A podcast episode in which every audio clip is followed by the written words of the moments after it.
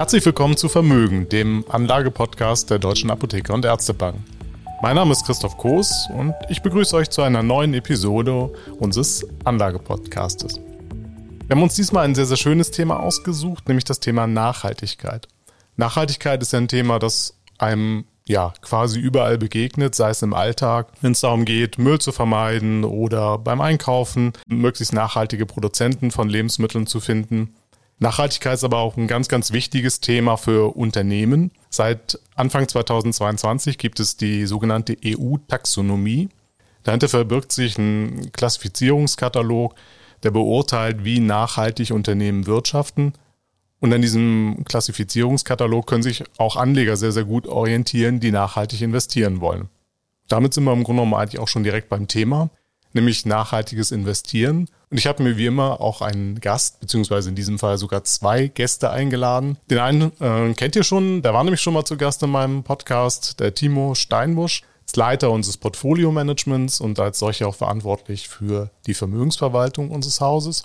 Und als zweiten habe ich den Clemens Behrendt, auch im Bereich Portfolio-Management tätig. Du warst noch nicht bei mir, vielleicht magst du dich den Zuhörern und Zuhörern einmal kurz vorstellen. Ja, sehr gerne, Christoph. Vielen Dank auch natürlich äh, für die Einladung und dass ich heute hier dabei sein darf. Also mein Name ist Clemens Behrendt, bin seit 2007 in der Bank, aktuell tätig als Lead Portfolio Manager im Team vom Timo Steinbusch äh, im Portfolio Management und verantworte da äh, fachlich alle VV-Strategien, die wir unseren Kunden im Rahmen der Finanzportfolioverwaltung anbieten und habe auch starken Einfluss auf die ESG-Integration in unsere Vermögensverwaltung. Da sind wir schon beim ersten Fachbegriff angekommen, ne? ESG. Das sind ja so die magischen drei Buchstaben, mit denen man das ganze Thema Nachhaltigkeit auch in der Unternehmenswelt verbindet. E steht für Environmental, das S für Social und G für Governance, also Umwelt, Soziales und äh, vernünftige ähm, oder nachhaltige Unternehmensführung. Insofern, das sind schon mal, glaube ich, ganz äh, wichtige Begriffe. Wie gesagt, das Thema ist auch aus Anlagesicht durchaus sehr interessant. Und ja, ich würde mal sagen, wir starten mit der ersten Frage, vielleicht an dich, Timo. Wie geht ihr mit dem Thema Nachhaltigkeit in der Vermögensverwaltung denn um? Ja, Christoph, als Bank der Gesundheit sind wir natürlich mit nachhaltigem Wirtschaften seit Gründung ähm, auch ein Stück weit eng verflochten. Und damit ist es für uns in Summe kein neues Thema, mit dem wir uns auseinandersetzen. Aber zentral für uns ist eben hierbei, dass alle Aspekte rund um ESG in unserem gesamten Investmentprozess eben Berücksichtigung finden und nicht nur in einzelnen Produktklassen entsprechend, sondern ähm, im Mittelpunkt eben des Anlageverständnisses sind. Und das Ganze stellen wir eben neben den Aspekt der Diversifikation, sprich der Streuung der Vermögen, die wir hier haben, um unseren Kunden eben keine unnötigen Risiken letztendlich äh, auszusetzen. Denn das ähm, Management von den ESG-Risiken ist für uns ein äh, sehr integraler Bestandteil in unserem Denken und Handeln im Risikomanagementprozess. Und dass es eben dazugehört, einfach sich mit diesen Themen auch von Anlageseite auseinanderzusetzen, findet eben eine breite gesellschaftliche, aber auch hat einen regulatorischen Hintergrund für uns. Lass mich mal da direkt einhaken. Du sprachst von Investmentprozess im Gegensatz zu einzelnen Produktklassen. Kannst du das nochmal etwas genauer erklären, was du damit meinst? Also damit meine ich, ähm, wie kommen wir eigentlich zu, einem, zu einer Dienstleistung wie Vermögensverwaltung? Da habe ich zum Beispiel meine Ökonomen, die geben das Weltbild dem Portfolio-Management vor, wo die denken, wo gehen denn die ökonomischen Größen äh, hin? Dann haben wir ähm, eine Einheit, das Risikomanagement, da schaut, halten wir uns an die Investment-Guidelines, ähm, die es eben entsprechend gibt, an das Regelwerk Regelwerk, äh, dem wir uns unterwerfen. Und in diesem gesamten Prozess sollte eben an jeder Stelle und ist an jeder Stelle eben ähm, die Aspekte rund um Nachhaltigkeit zu berücksichtigen. Was gibt es denn für ESG-Risiken? Also ESG-Risiken, du hast ja eben schon mal äh, kurz erläutert, wenn wir das äh, Umweltthema uns anschauen, da gibt es sicherlich Klimarisiken, die auf Unternehmen äh, wirken. Das Thema Müllvermeidung, man kann es dann auch Abfallmanagement letztendlich nennen. Das sind auch Themen, die wir haben. Schauen wir uns den sozialen Bereich an. Da geht es um die ganzen Aspekte rund um Menschenrechte. Wie gehen Unternehmen denn damit um?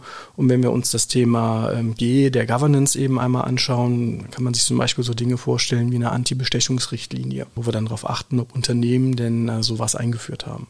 Hm. Und Risiko heißt dann in dem Sinne, wenn ich jetzt beispielsweise gegen gewisse Umweltauflagen verstoße, dann kriege ich damit natürlich einerseits ein Reputationsrisiko als Unternehmen, auf der anderen Seite aber tatsächlich vielleicht auch ein Kostenrisiko, weil ich irgendwelche Strafen zahlen muss oder dergleichen. Genau, Strafen zahlen oder nehmen wir das Thema Klima, um es mal ganz plastisch zu machen. Wenn jetzt ein CO2-Preis eingeführt wird und ich als Unternehmen muss den bezahlen, werde ich ja automatisch gezwungen, mich mit dem Thema CO2-Vermeidung auseinanderzusetzen. Denn äh, was bestimmt den Unternehmenswert? Der Gewinn, der im Unternehmen verbleibt und an die Anlegerinnen und Anleger ausgeschüttet werden kann. Und das hat da natürlich auch direkten äh, ökonomischen Einfluss auf die Geldanlage. Mhm. Super. Ja, dann kommen wir doch direkt mal jetzt äh, sozusagen in Medias Res. Wie klappt das denn eigentlich, ähm, Nachhaltigkeit in die Vermögensverwaltung zu integrieren? Clemens, vielleicht magst du da mal ein bisschen einsteigen. Ja, sehr gerne mache ich es ein bisschen griffiger, damit äh, unsere Zuhörer auch wirklich verstehen, was wir damit meinen und wie wir agieren. Also wir haben konkrete Ausschlusslimits definiert für uns. Äh, darunter fallen ganz klar Unternehmen, die in kontroverse Waffen investieren oder diese herstellen und mit denen verbunden sind. Das heißt beispielsweise eine Rüstungsfirma wie die Rheinmetall werden wir definitiv nicht in unseren Depots finden. Aber auch artverwandte Güter, also Unternehmen, die das Militär unterstützen und damit signifikante Umsatzanteile generieren, sind für uns ein No-Go und äh, wollen und äh, werden wir nicht investieren. Das gilt aber auch für andere Branchen wie die Tabakproduktion oder auch fossile Energieträger. Hier haben wir ganz strenge Limits, die nicht überschritten werden dürfen, um äh, als Unternehmen in unser Portfolio überhaupt Eingang finden zu können. Ja. Daneben achten wir, wie eben erwähnt, auch auf Governance und soziale Kriterien, also Unternehmen, die gegen den UN Global Compact verstoßen, ähm, beispielsweise halt äh, Menschenrechte missachten wie Kinderarbeit, schließen wir auch komplett kategorisch aus. Mhm. Wenn man solche Unternehmen ausschließt, also du hast das Beispiel Rüstungsindustrie, Rheinmetall gebracht, das kann für sich natürlich trotzdem ein profitables, interessantes Unternehmen sein, ob sie nun mit dem, womit sie Geld verdienen, ob uns das jetzt passt oder nicht oder dem Anleger passt oder nicht. Heißt dann in dem Fall, sich an Nachhaltigkeit zu orientieren, auch auf Rendite zu verzichten automatisch? Also nicht auf Nachhaltigkeit zu achten, birgt schon in der Regel immer ein signifikantes Risiko. Also auch nicht nachhaltige Unternehmen können natürlich sehr profitabel sein. Die Frage ist, wie lange ist das dann noch der Fall? Auf jeden Fall ist es so, dass wenn man die nachhaltigen Kriterien missachtet, man eher mehr Risiken eingeht, als dass man Chancen hat, in seinem unternehmerischen Wirken äh, nachhaltig Erfolg zu haben. Denn nehmen wir das Beispiel Prozessrisiken aus dem Verkauf von stark gesundheitsgefährdenden Stoffen oder schwere Umweltverschmutzung können sich ganz schnell und signifikant in die Ergebnisse der Unternehmensbilanzen hineinfressen, sodass man in der Abwägung verzichte ich auf Renditechancen, wenn ich in nicht nachhaltige Unternehmen investiere oder vice versa, schon genau hinschauen muss. Äh, und am Ende des Tages glauben wir, dass nachhaltig aufgestellte Unternehmen langfristig die besseren Renditen liefern dürften. Nun gibt es ja Industrien oder Wirtschaftszweige, die per se erstmal vielleicht nicht unbedingt nachhaltig sind, wie zum Beispiel Automobilindustrie. Würdet ihr sowas dann von vornherein komplett ausschließen, weil dann wird der Kreis derjenigen Unternehmen, in die ihr investieren könnt, natürlich immer geringer? Ne? Ähm, ja, also bevor ich auf die Frage ganz konkret antworte, müssen wir vielleicht erstmal gemeinsam definieren, was denn überhaupt nachhaltige Unternehmen genau sind. Ja.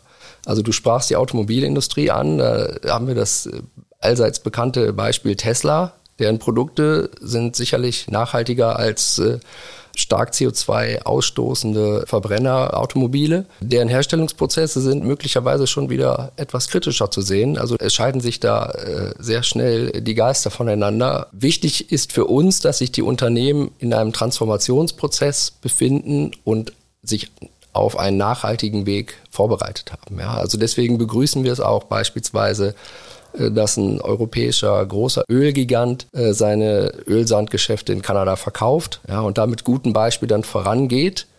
Wir können noch nicht auf potenziell nicht ganz so nachhaltige Branchen und Unternehmen verzichten.